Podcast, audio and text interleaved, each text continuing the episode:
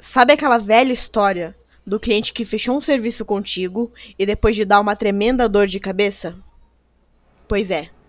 Hoje nós vamos falar sobre ele, os clientes tóxicos.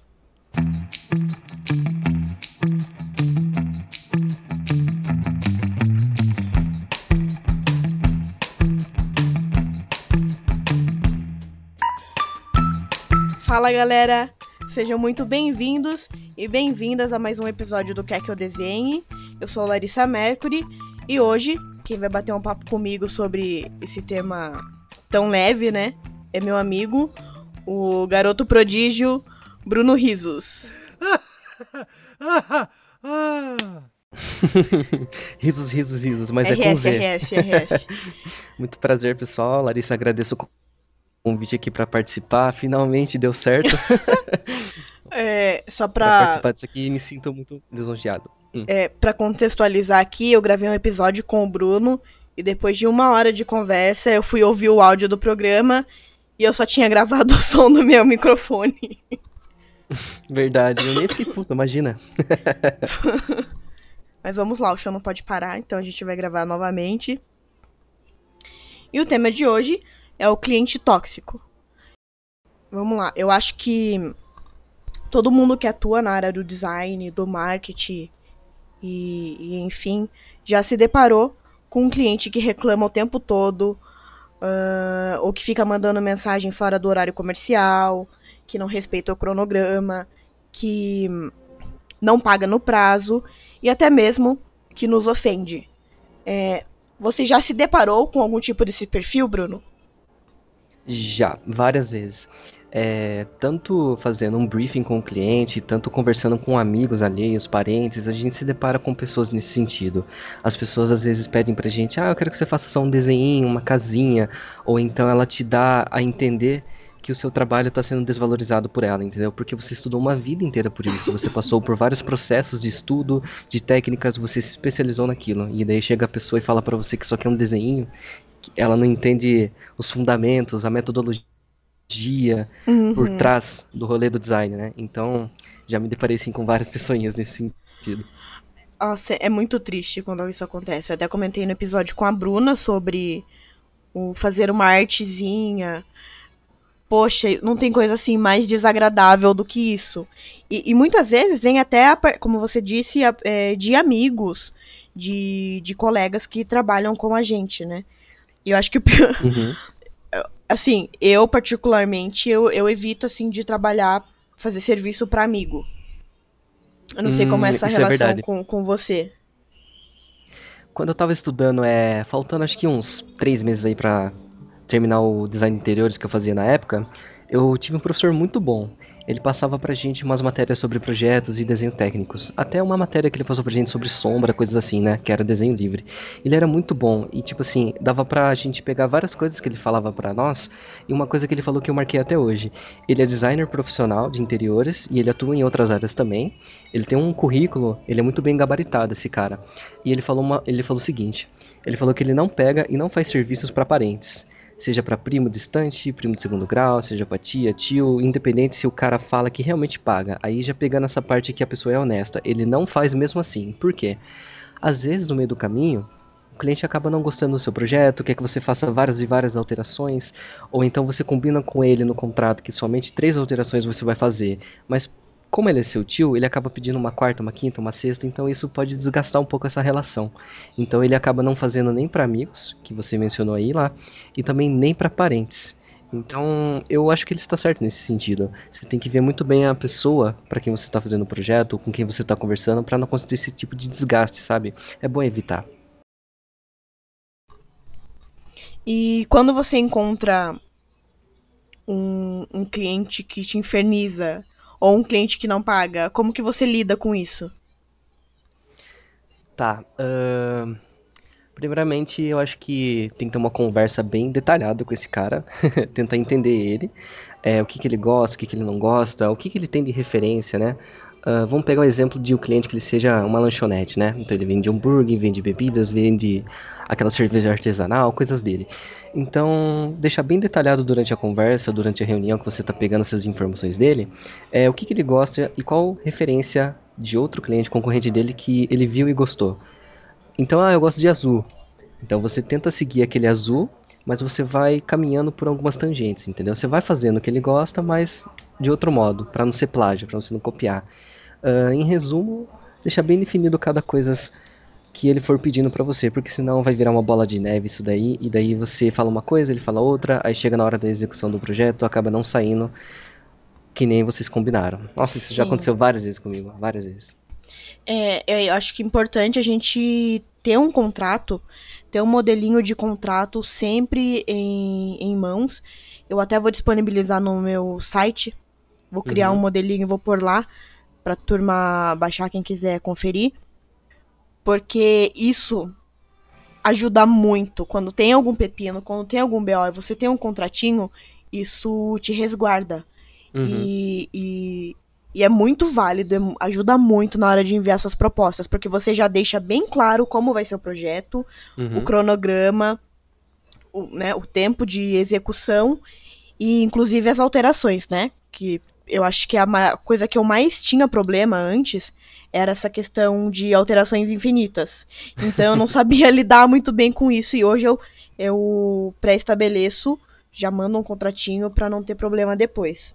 Exatamente. Fora que ao mandar o contrato para a pessoa, ela vai acabar vendo aquilo como, nossa, realmente é sério. Por mais que você seja PJ e esteja trabalhando de forma autônoma por conta própria, é, você pega seus freelas Porém, se você mandar um contrato para a pessoa, todo o papel certinho assinado e falar para ela, ó, vai ser assim, vai ter esse tempo aqui de execução, quando ele estiver pronto vai ficar dessa forma aqui, o barrinho, né? Você vai esculpir no barrinho. Uhum. Então, você já encaminha para ela, já vê, nossa, realmente aquela pessoa ela é dedicada e é um negócio sério mesmo. Então, eu vou ter que pagar, eu vou ter que agir como tal, né? E eu passei por isso também, que nem você falou. Eu fazia alterações infinitas.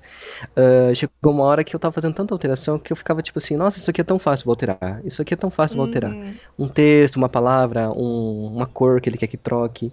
É, eu não vejo problemas em você fazer isso. Por exemplo, vamos pegar um caso que o cara ele tem um site, né? Ele quer criar uma landing page. Você cria então todo o template e a estrutura do site, certo? Aí você monta o primeiro modelo para ele e manda, ok. Ele viu o primeiro modelo e pediu alteração. Quando chegou na terceira alteração que você estipulou no contrato, ele já quer que altere mais. Eu não vejo problemas, minha opinião, não vejo problemas em você alterar, por exemplo, um texto que está errado, uma frase. Às vezes ele escreveu uma introdução e quer que mude para outra. Eu não vejo problemas nisso. Porém, se ele quiser que faça todo um rebrand no seu site, ele que mude totalmente o layout, que já aconteceu isso comigo, aí eu acho que você tem que chegar nele e dar uma cutucada, falar, ó, oh, isso não estava é, eh, no nosso combinado, então não possa ficar fazendo esse tipo de alteração, ou seja, que você está mexendo na estrutura do negócio, certo? Na estrutura mesmo. Então isso daí eu acho que já é um problema. E tanto a gente tem que estipular isso, quanto o cliente, o cara do lado de lá, ele tem que entender isso daí. Então por isso que é importante essa primeira conversa com ele, né, que a gente mencionou anteriormente. Sim. A gente tem que deixar claro isso para ele na mesa. Eu não sei se você já se deparou com isso, mas de um cliente pedir um arquivo para um, uma arte, um, post para rede social, um e-book ou qualquer outra coisa do tipo. E também pedir o arquivo em aberto para que ele mesmo possa alterar. Já, isso já aconteceu comigo. e qual que é o, o, o react da coisa? O que, que você faz? Ai, ai, isso é complicado, porque tanto já aconteceu da pessoa me pedir, quanto eu já fiz isso e mandei para ela o arquivo aberto. Porque hum. o que acontece? Quando a gente começa a entrar nesse mundo da criação, quando a gente, digamos, se formou em design, então a gente começa a pegar nossos primeiros clientes. É normal que você aceite um projeto, um trabalho por um preço baixo e também você acabe fazendo essas muitas alterações ou você encaminha arquivos abertos para pessoas. Isso é normal. Acho que já acontece com todo mundo isso de primeira, entendeu? Você vai conhecendo as pessoas em si, você vai vendo que negócio é negócio e amizade é amizade. Então, quando aconteceu do cara pedir o, o arquivo para mim, eu falei para ele que não. Você tem que falar que não porque é você como design, você fez aquilo, o projeto é seu, é criação sua.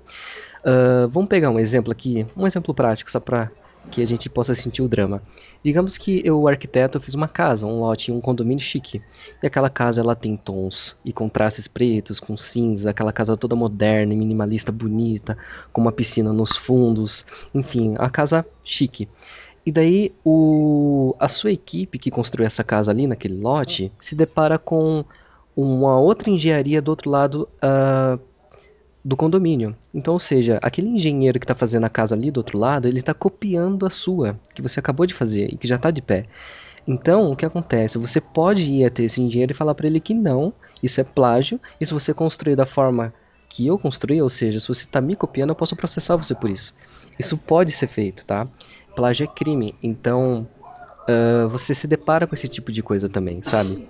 Então não encaminha esses arquivos abertos para essas pessoas, porque além de você fazer um projeto e uh, digamos que ela chegou a um resultado final e ela aceitou aquilo e tá ok, você já mandou para ela, uh, é aquilo e pronto.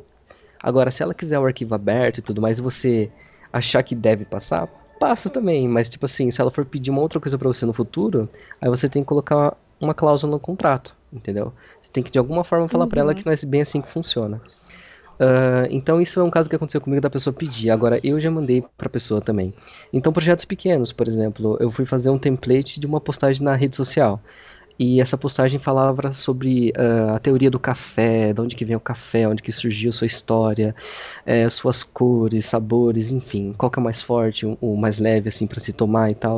E esse template, esse layout eu fiz com essa postagem única e mandei para a pessoa, ela gostou muito. E ela falou: "Olha, eu gostei, eu vou te pagar por esse projeto que você fez, mas eu gostaria de ter o layout aberto, para que eu mesmo possa editar esse arquivo, mas eu pago por isso. Então hum. aí eu vi que ok, ela pagou pelo serviço que eu fiz, ou seja, aquela postagem única sobre o café, e também ela pagou sobre o layout em questão, certo? Então, digamos que eu recebi duas vezes por causa disso. Então, assim, não sei se já aconteceu com outras pessoas esse tipo de coisa, mas nesse caso eu acabei passando para essa pessoa, porque ela foi honesta e pagou pelos dois. Então, eu acho que é justo, né? Foi uma troca. Sim, sim, com certeza. É, o que já aconteceu comigo é eu enviar um arquivo em aberto para a pessoa e daí a pessoa fez alterações e depois ela mandou pra impressão. E daí tinha erro na impressão. Uhum. E depois o erro, é, a, a culpa como se fosse minha, entendeu? Nossa. Sério mesmo lá? Sim. Então, quando a pessoa me pede o arquivo em aberto, tem essa questão de pagar uhum. pelo, pelo arquivo, né? Uhum. Porque, na uhum. verdade, ela paga o seu trabalho final. Então, seria o post fechado ou o e-book, ou qualquer outra coisa. E. Uhum, exatamente. E depois, e minha, uma, uma pergunta que eu sempre faço é: você sabe utilizar o software? Porque. É. Às vezes eu mando, se eu mandar pra pessoa e ela não souber utilizar, não tem utilidade alguma. Então, você precisa Exatamente. fazer alguma alteração, eu faço, cobro um preço justo, né? Mas, uhum. mas eu sempre faço essa pergunta e tento é, explicar para ela, para ela entender que não é simples, que não é fácil, né? Uhum, exatamente. Uh, eu vejo, por exemplo, no caso que você está criando uma logo para pessoa, uma logo qualquer, né? Para uma empresa. Acabou de abrir empresa, é um doutor. Digamos que ele é um ortopedista. E você vai lá e cria uma logo pro doutor Maurício Sanches. Uh, eu acho que não tem problema você passar o arquivo em aberto para esse doutor se ele pagou por isso porque eu acho que ele vai precisar desse arquivo para mandar para gráfica para uhum, fazer é, flyers, para imprimir a sua logo e colocar na fachada do consultório dele, do escritório. Não sei, me corrija se estiver errado lá. Mas você que fez mais logo aí é, na sua vida, como designer, Mas eu acho que você passar o arquivo aberto da logo em si, se ele pagou por isso e foi honesto e foi uma troca justa, acho que tudo bem. Ah, eu concordo plenamente. Eu acho que logo é, é um projeto, né? Então a pessoa paga pelo projeto em si e você manda as cores que ele pode aplicar na, na identidade visual, você coloca a tipografia, então, uhum. então, ele pode fazer a logo com você e optar por fazer o cartão de visita com outra pessoa, ou o flyer, ou usar na, nas redes sociais uhum. mesmo, né? Então, eu acho super válido mandar o arquivo em aberto, até porque não é um, um trabalho tão simples e, e, barato, ao meu ver. E eu acho que a pessoa, quando ela paga por, por, por esse tipo de serviço, eu acho que tá tudo incluso. Uhum, exatamente. Uma coisa interessante que eu me deparo uh, na onde eu trabalho é que quando a gente pega um cliente que ele é um pouquinho maior, ou seja, ele tem vários seguidores, ele é uma empresa grande, então esse cara ele geralmente ele já tem um site. E daí ele pede pra gente refazer esse site dele, seja numa plataforma nova e melhor, ou seja, que carregue a sua página mais rápido, porque acontece muito hoje em dia lá de as pessoas utilizarem algum tipo de site, alguma plataforma que cria o site delas, só que essa plataforma acaba não otimizando o site uhum. em si. Então não tem palavras-chave, você não é ranqueado no Google, o site ele tá um pouquinho pobre, digamos assim, né? Então é, esse é um pouco o nosso trabalho, a gente verificar, a gente entender esse problema e passar para a melhor plataforma possível. Então novamente, é, reforço a situação explica para a pessoa e deixa isso combinado já nas primeiras reuniões para que não possa acontecer, para que não aconteça é, algum tipo de problema, algum conflito futuro, tá? E no caso do site que eu ia falar, quando a gente pega esse projeto então que a pessoa quer refazer o site dela, a gente refaz, tudo bem? Só que digamos que essa pessoa ela vai ser cliente nossa durante é, mensal, né? Vai ser mensalista nosso. Então no primeiro mês a gente faz algumas postagens, impulsiona essas, post essas postagens e encaminha para o site, né? Faz todo esse tráfego para gerar visitantes e também para gerar venda, então o site dela está ativo. Agora, se ela ficar querendo alterar o site é, durante semanas e semanas e semanas, ou seja, ela é um cliente que ela é recorrente nosso, ela fica querendo alteração, aí não funciona. A não uhum. ser que ela venha até nós e fale assim, ó, só quero que vocês refaçam meu site, eu pago por isso. Então é um, uma mensalidade só. Será que eu posso colocar dessa forma? Ela pagou por um serviço, né? Famoso Sim. plug and play, né? Paga para usar e acabou. É, agora eu vou fazer uma pergunta um tanto quanto esquisita para algumas pessoas, mas é um tipo de atitude que às vezes se faz necessário, né? Você já uhum. demitiu algum cliente? ah, essa pergunta é difícil, né? A gente tava conversando nos bastidores, né, lá, sobre uhum, isso. Sim. Olha, demitir algum cliente, eu acho que não no sentido de ser grosso e uh, rude com ele. Tipo assim, não quero mais trabalhar com você, você dá muito trabalho, vamos finalizar por aqui. E para o projeto no meio. Eu acho que não. Mas eu tive um caso recente que foi o seguinte: eu fiz um modelo de cardápio para essa pessoa. É, não vou citar o nome, nem empresa, nem nada, deixei Sim, anonimato mesmo. Uh, então eu fiz o cujo cardápio e encaminhei para ela. Então esse cardápio ele foi feito, ela me pagou por isso. Aí passou uns meses e tudo mais, essa pessoa não tinha utilizado o cardápio. Aí ela pediu para mim refazer o cardápio. Aí eu refiz porque eu já entendo como que é esse tipo de cliente, sabe? Então eu acabei refazendo esse cardápio e não cobrei essa segunda refação. Então, qual que era a minha ideia? Eu só quero fazer isso aqui, entregar para essa pessoa e tchau. tchau e benção. E, e, tchau e benção. Que é o lance do plug and play que eu falei para vocês. É, ele pagou por um serviço, então eu queria executar aquilo o mais rápido possível, entregar o mais rápido possível, para acabar com aquela coisa de estou te devendo isso, sabe? Então eu fiz, uh, não cobrei, também não corri atrás, eu só queria entregar isso daí e tchau. Então foi uma coisa bem de boa, eu, diria. É, a gente teve nossos momentos e os conflitos durante as alterações, muitas que ele pediu. Mas a minha ideia era, eu só quero entregar isso aqui e tchau, porque aí você tem que colocar na balança, né, pessoal? Será que vale a pena você pegar esse tipo de cliente? Pode ser que ele te pague um, uma, uma grana um pouquinho grossa, né? Mas vale a sua dor de cabeça e o tempo de serviço seu. Então coloque na balança isso. É, como você falou, né? Às vezes os clientes tóxicos não valem o lucro financeiro que geram, porque às vezes no final acabam causando muito mais perdas do que ganho, né?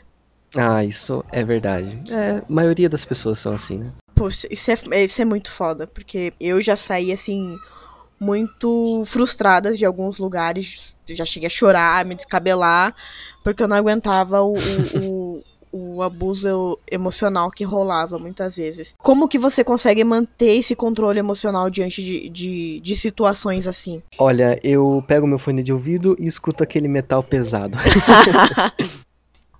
E aí eu desconto toda a minha raiva por dentro. Ou vou pra academia e fico socando lá aquele saco de areia. Não, tô brincando. É complicado essa situação. Uh, a gente tem que entender que todos nós somos vendedores. Vou colocar, vou dar um exemplo prático só para que a gente sinta o drama de novo, né? A gente tem que entender que todos nós somos vendedores. O que eu quero dizer com isso? Não é que eu estou vendendo é, produtos toda hora para as pessoas, dando panfleto, sendo chato, chip, não sei o quê, mas a gente é vendedor. Então eu estou me apresentando aqui para vocês, a Larissa também, com esse podcast maravilhoso, e a gente está se vendendo, a gente está se auto-vendendo. Então eu estou passando uma imagem de mim para vocês, a Larissa também, e assim como a pessoa do seu lado, você mesmo que está aí nos ouvindo, ou qualquer outra pessoa aí fora, a gente está se vendendo o tempo inteiro. Então a gente já tem que ter, desde cedo, tentar entender qual que é esse jogo, esse trabalho aí, né? Esse jogo de cintura para que a gente possa lidar com essa situação. Porque eu diria que a gente vai passar mais dor de cabeça do que ficar confortável diante desses projetos aí, né? Dessas uhum. pessoas tóxicas. Então você tem que ter inteligência emocional. Você tem que tentar manter seu controle, independente da situação. Você não pode, sei lá, levantar a mesa, sair socando todo mundo, por mais que seja essa a sua vontade. É, ou procure ouvir as músicas que você mais gosta, seja ela metal, eletrônica, pagode, enfim tenta se acalmar da forma que você puder. Se você estiver numa reunião e você estiver sendo, digamos, pisoteado psicologicamente ali no momento, fique quieto, respire, conte até um milhão de carneiros e puxa vida, você tem que ter realmente uma paciência do cão. E para as pessoas que não têm paciência, eu diria para vocês tomem uma colher de chá de não todas, todos os dias. O que eu quero dizer sim. com isso também? É, todos os dias você vai pegar essa colher, essas três colheres de não e vai falar não para as pessoas você vai ter que falar três nãos todos os dias. Ah, pediram para mim fazer uma coisa, não sei o que, não. Ah, não sei o que, não sei o que, não sei o que, não também. Ah, mas a minha amiga tá precisando muito, não sei o que, não. Então, todos os dias você vai ter que falar três nãos. Essa é a dica que eu dou para vocês. Por mais que você queira fazer alguma coisa, fale não. Porque o que acontecia muito comigo era que eu acabava pegando todos os tipos de trabalho que passavam para mim. Então eu tava fazendo uma coisa, ah, Bruno, você pode fazer isso? Posso? Joga para mim. Aí aumentava aquela pilha do meu lado esquerdo de trabalho para fazer, para terminar, sabe? E com prazo uhum. e data. Então eu acabava aceitando tudo. E aquilo me deixava tão paranoico e eu ficava tipo, nossa, tem que entregar isso para ontem, isso aqui é para amanhã, daqui a pouco eu tenho reunião. E nesse meio tempo acaba surgindo também outras coisas para fazer e nossa, você fica perdido. Então, saiba falar não. Acho que isso é importante. Eu comecei a praticar isso daí e confesso que deu uma aliviada um pouco. É, é, claro, às vezes você tem um chefe, você tem. Você trabalha aí numa linha de montagem, você precisa correr com o tempo, você precisa correr contra o tempo, na verdade, para entregar aquela coisa, e daí não tem jeito. Mas a ideia é que você procure sempre estar calmo diante dessas situações, porque isso vai demonstrar que você é uma pessoa, uh, eu diria que não alfa, mas uma pessoa ali que tem controle sobre si, que sabe o que faz diante de qualquer situação. É, eu acho importante também é, a gente separar o trabalho do, da nossa vida pessoal. Eu acho que, eu acho que é uma dica mais importante. Não leve trabalho para casa.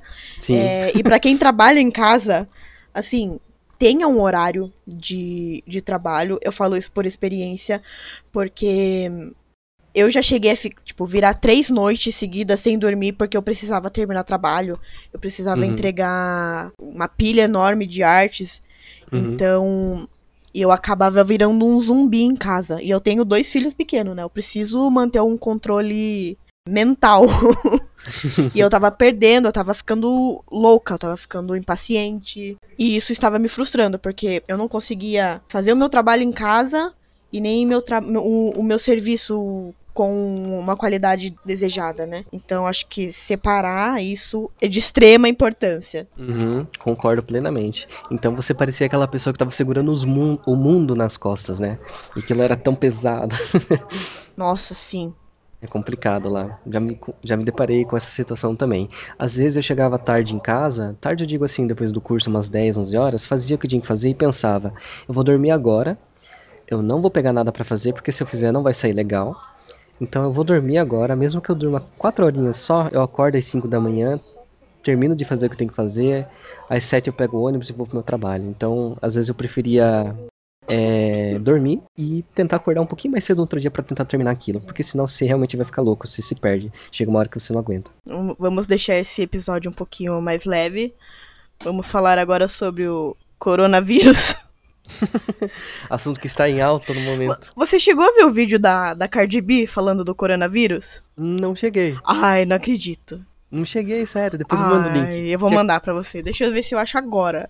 É que muito acontece? engraçado. Ela fica, coronavirus. Ela é louca. Louquíssima. Guess what, bitch? coronavirus! Coronavirus! I'm shit is real! Shit is getting real! E eu vi uma série de GIFs, de, de memes hoje, do tipo assim, de, em reportagens, a turma falando: uhum. não espirre na mão. Aí em seguida a pessoa espirra na mão. Eu vi uma mulher gringa, não sei o que, que ela é, se ela é alguma coisa de política do governo do Trump, sei lá. Eu sei que ela fala a mesma coisa. Pessoal, tomem cuidado, não coloquem a mão na boca, não coloquem a mão no nariz nem nos olhos. para que vocês não peguem essa infecção. Aí daqui a pouco do nada ela vai trocar a página, ela coloca a mão na língua.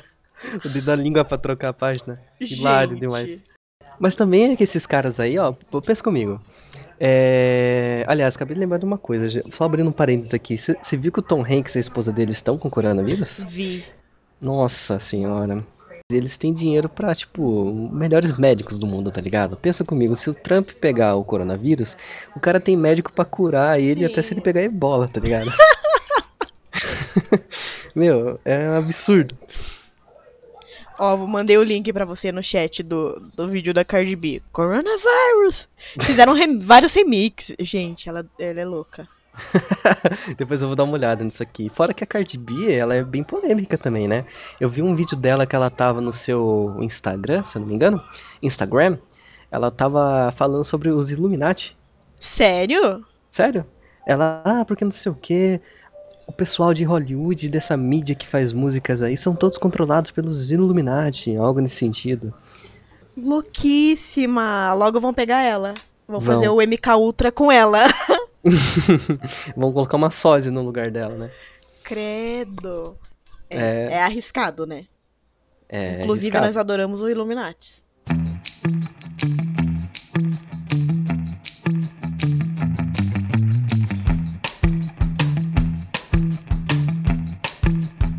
você está acompanhando essa, essa pandemia, eu vi que algumas escolas estaduais já estão fechando a porta. É, universidades federais como a UFSCar também já estão suspendendo as atividades acadêmicas uhum. e até alguns trampos estão liberando os funcionários é, para fazer o home office. Uhum. E você acha que, que precisou chegar um vírus aí no Brasil para que se discutam esse modus operandi de trabalho? para que se faça mais home office? Putz, olha, eu acho que vai muito além disso, porque o que acontece? Através do coronavírus, além de ser uma pandemia que já está aí no mundo inteiro, a nível planetário, se você for olhar as, a bolsa de valor, ela caiu, o Ibovespa, então, uhum. então, tipo assim, o mundo tá uma desgraça. Na Itália, o Emmanuel Macron, ele basicamente colocou, estipulou horário para tudo, me corrija se eu estiver errado, mas lá você tem horário para você sair, para você voltar, ou seja, à noite não tem ninguém nas ruas. E daí eu fico pensando aqui onde a gente mora, o que, que o pessoal tá fazendo na balada? meu, toma cuidado com isso, é foda demais. É, fora que a Europa, ela já tem suas crises, né? Então, através desse coronavírus aí, meu, é, é, é um bagulho que eu, eu, li até a teoria da conspiração, pra você ter uma ideia. Que o pessoal soltou o coronavírus, vai vendo, soltou o coronavírus no mundo para matar metade da população, porque a gente tá chegando a 8 bilhões de pessoas no mundo, ou seja, para diminuir essa superpopulação no planeta Terra, porque os Illuminati estão controlando essa situação e não sei o que, e o dinheiro e, e, e, a bolsa de valores caiu, porque daí agora eles vão querer colocar um outro tipo de moeda. Meu, o bagulho vai longe. Nossa. Vai assim, longe. Eu, eu eu confesso que eu acredito em algumas coisas do tipo. Sim. De, de extermínio, matar mesmo a população. Putz, é foda, é terrível isso, mas eu, eu acredito em coisas do tipo. Eu acho que é, é possível. Sim, e o engraçado é que assim, é, por mais que tenha algumas teorias nada a ver, que, mas você lê, tipo assim, nada a ver, eu digo assim, você lê aquilo e você fala, é improvável de acontecer. Mas é interessante a ideia que a pessoa colocou ali. É, eu sou uma pessoa muito de mente aberta, então tudo que eu leio eu consigo absorver o que, que faz sentido e o que, que não faz, para mim, né? Então tem algumas teorias que faz sentido. Esse lance aí de querer matar todo mundo, eu também acredito. É, tem, tem um lance lá da, da ONU de querer acabar com a miséria até 2030, se eu não me engano. Uhum, ouvi falar disso também. Mas como que você vai acabar com a miséria, sendo que, né? Aí eu, a, qual que é a teoria? Eles vão matar a população Uhum. Que daí eles acabam com os miseráveis, né? Porque são os pobres. Uhum. E, e quem tem dinheiro continua vivendo. Sim, sim, faz sentido.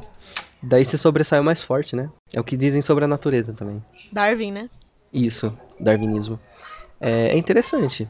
É uma ideia que, se você for parar pra pensar, faz sentido, mas ela é muito absurda, entendeu?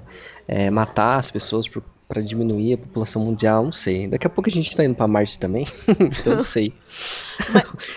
De uma coisa eu tenho certeza, eu sei que o mundo tá insano, tem um monte de coisa acontecendo. Eu acho que 2020 mal começou e já tem um monte de desgraça.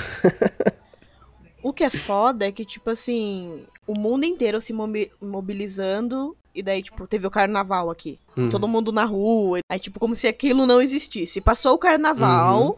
e agora a gente tá começando a falar sobre isso. E ainda tem muitas pessoas, tipo, indo pra balada, como você disse.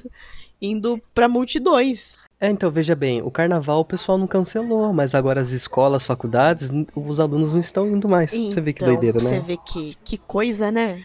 Que estranho. Uhum. Uma coisa que eu tava vendo. é, uma coisa que eu tava vendo também e respondendo a sua pergunta, é, eu acho que a gente trabalhar em casa de home office é interessante. Aliás, é, depende do trampo também. Por exemplo, se você trabalha em indústria, você tem contato com peças, uma linha de montagem, e com pessoas também. Então não sei se é possível se trampar em casa. Mas no caso da gente que é designer, a gente trabalha às vezes pegando alguns freelas, ou a gente trabalha em agência de marketing digital, e seu chefe fala, ó, oh, fica em casa, porque o coronavírus está todo mundo.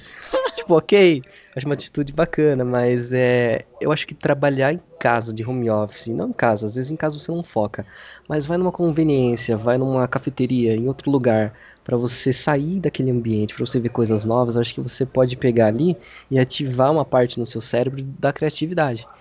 Então, tem uma cafeteria aqui onde a gente mora lá, só não vou dizer o nome, mas ela é muito rica em termos de detalhes Pode arquitetônicos. Falar. Pode falar? Pode. ah, então tá bom. É o Delta Expresso que fica ali no Campolim. Delta Expresso, me patrocina. Ah, louca! então, é, eu fui lá para fazer uma reunião, inclusive, e eu achei muito foda aquele lugar. É um lugar que ele tem a sua temática por ser de café, né, Delta Expresso, só que ele tem toda uma, uma parte gourmet, uma parte de deck para você sentar e fazer reunião é como se fosse uma conveniência moderna, algo nesse sentido ali. É um ambiente bem relaxante mesmo. Tem aquelas iluminárias bacanas, com as cores não tão fortes, não tão claras, né? É um ambiente bem sossegado para você trabalhar ali. Então eu fui lá e fiquei maravilhado com aquilo.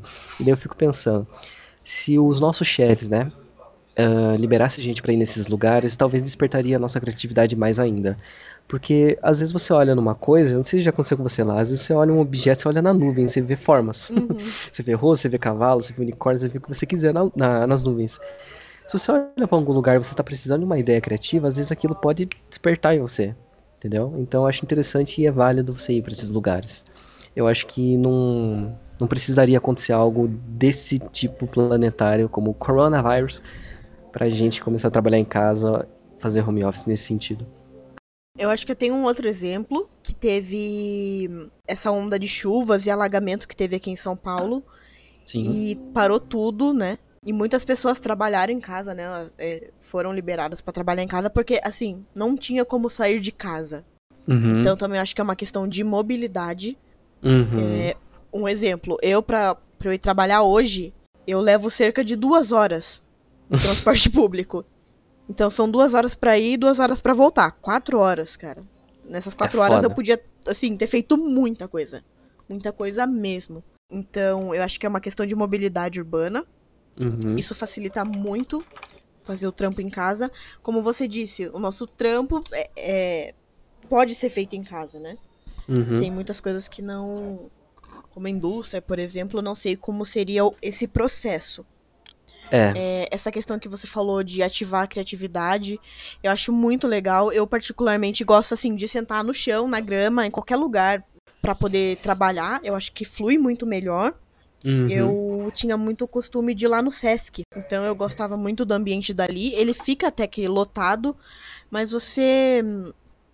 Acho que sair do ambiente corporativo já te dá um, um, um outro frescor, né? Você consegue pensar um pouquinho mais fora da caixa do que se estivesse num, dentro de um escritório.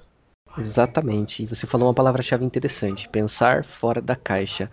Uma das características aí que a gente que é designer e outras pessoas também, por que não, tem que praticar. Uh, a pessoa que ela tá no mercado de trabalho, ou seja, em qualquer situação da sua vida, às vezes em faculdade, porque faculdade às vezes reconhece aquele aluno gênio. Existem mini gênios no mundo. Então, se você é uma pessoa que você consegue pensar fora da caixinha, e quanto mais fora da caixa você pensar, ou seja, se você tem uma mente aberta, que eu falei anteriormente, você consegue absorver aquilo que faz sentido e aquilo que não faz. Então você faz um filtro daquilo. Isso pode ajudar muito no seu desenvolvimento pessoal, no seu trabalho, na sua relação uh, com seu namorado, namorado uhum. ou com os pais, enfim, para várias coisas, entendeu? Isso atinge aí um setor muito grande na sua vida. Pensar fora da caixinha. Isso é muito interessante lá. E, e eu acho também que é um, como que se diz, bem positivo para a empresa que libera isso.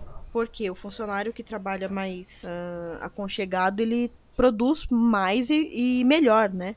Não é que ele queira trabalhar, uhum. produz mais horas, mas ele produz um, uma quantidade maior de trabalho e melhor, maior qualidade. Então, empresas, liberem seus funcionários para trabalhar em casa, pelo menos uma vez na semana. Isso é bom, porque às vezes o funcionário não fica preso ali só, né? Fazendo aquela coisa, aquela coisa. Tem que seguir isso, essa é a regra. É do jeito que o meu patrão quer, é do jeito que o cliente quer. Não, às vezes você colocar uma pincelada, sua assinatura ali, pode fazer total diferença, né? Nossa, com certeza. Eu já me deparei com casos que eu não podia sair daquilo que eu tava fazendo, era só aquilo mesmo. E às vezes eu peguei e falei assim: quer saber? Foda-se. Vou fazer diferente fiz diferente, e daí uma pessoa chegou e falou assim para mim, olha, era isso que eu tava esperando mesmo. É, desde o momento que você chegou aqui, você não fez algo além, e hoje você fez, então meus parabéns. Então às vezes é bom você arriscar, mas você tem, acho que 880, né, 50% de chance de dar certo ou de não dar certo. Então arrisque, por que não? Pode dar certo. Então, uma coisa que eu tava pensando também é o seguinte lá, é, às vezes acontece muito em empresas, as pessoas já me disseram isso também, que é a cultura do medo. Então, o que acontece? Pegando essa linha, esse gancho que a gente tá falando aí de pensar fora da caixinha e um pouco além, é, quando a gente tenta fazer algo diferente daquilo que nos é proposto, a gente é repreendido. Então, quanto mais repressão a gente tem, a gente fica pensando, puxa vida, eu não consigo dar uma ideia bacana. A minha ideia que eu coloco na caixinha de sugestão da minha empresa, o pessoal não está aceitando. Ou então chega, chega aquele outro colaborador e puxa seu tapete e pega a sua ideia, sabe? Isso acontece muito. Então a gente fica com a cultura do medo. Então, se eu fizer isso, será que meu, meu, meu chefe não vai gostar? Será que vai dar errado? Então a pessoa acaba nem fazendo. E às vezes aquela pessoa que tá ali quietinha, trabalhando com fone de ouvido, ela pode ser um puta de um potencial, sabe? Uma puta pessoa criativa, uma puta pessoa que tem uma ideia foda. Só que daí vem aquele lance, né? Você, você como patrão, você, você que é chefe, está do outro lado. Tente ser um pouco mais mente aberta. Entendeu? Libere seus funcionários para fazer as coisas. E se der errado, deu errado. Procura o erro e refaz, entendeu? Eu gosto de brincar, Larissa, que no nosso trabalho não existe certo nem existe nem errado. Existem pontos de vista diferentes. Ou aquele famoso ponto de referência. Que eu quero dizer com isso? Vou dar um exemplo bem prático para a gente entender essa questão. É, imagina que você está dentro de um carro, certo? E daí, conforme você vai andando com o seu carro dirigindo, você vê muitas coisas passando passando. Então você está vendo árvores passando, você está vendo casas passando. Então é o seu ponto de referência ali. É onde você está dirigindo, correto? Agora, digamos que você coloque uma câmera na roda do seu carro. Então, quando o seu carro vai andando, é... a câmera ela olha para cima e daqui a pouco ela tem uma visão de baixo. Do outro lado e daí do outro lado. Ou seja, vai tendo aquele a, aquele círculo, né? Ela vai rodando.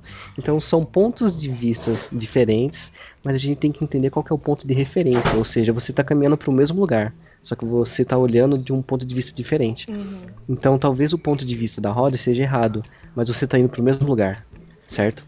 Você está indo para o mesmo lugar no sentido de entregar uma coisa bacana para aquela pessoa, de fazer um projeto, de esculpir aquele famoso barrinho de um jeito diferente, mas pode funcionar. Depende do ponto de vista. Ou do plano de fundo de referência que você está usando. Brunão, gostaria de agradecer imensamente por você ter conversado comigo. É, espero que você volte mais. Pra quem quiser seguir o Bruno nas redes sociais, como que, é, como que eu acho, Bruno? Pode ser no Instagram, acho que é a rede social mais ativa Vamos hoje em lá. dia. É bruno.risos. Risos é com Z, tá? R-I-Z-O-S. Bruno.risos. Vocês me encontram lá. Então, quem quiser, siga o Brunão lá nas redes sociais. Bruno, a palavra agora é sua. Uh, muito obrigado, Larissa Mercury, por me chamar para esse podcast maravilhoso, quer que eu desenhe. É, foi uma honra participar, dar uma palavrinha aí com vocês. Espero que eu tenha agregado alguma coisa, é, enfim, passado alguma coisa de importante, talvez que alguém pegue uma coisa em outra, ou aprendido alguma palavra do meu vocabulário péssimo, que é importante também, mas isso aí. Muito obrigado mesmo. Eu que agradeço, Brunão. Até mais.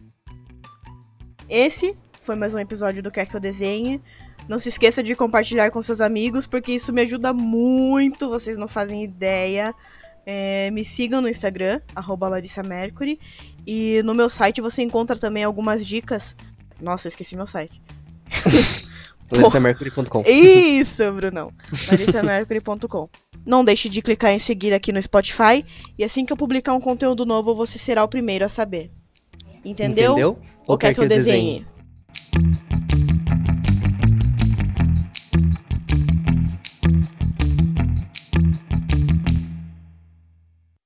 Aí vem musiquinha, depois vem aquilo que eu falei anteriormente. Vem e... um funkão, tuts tuts. Tuts, tuts, tuts, tuts, tuts. Aí vem a Cardi B falando coronavirus, coronavirus. Coronavirus! Coronavirus! I'm telling you, shit is real! Shit is getting real! Woo!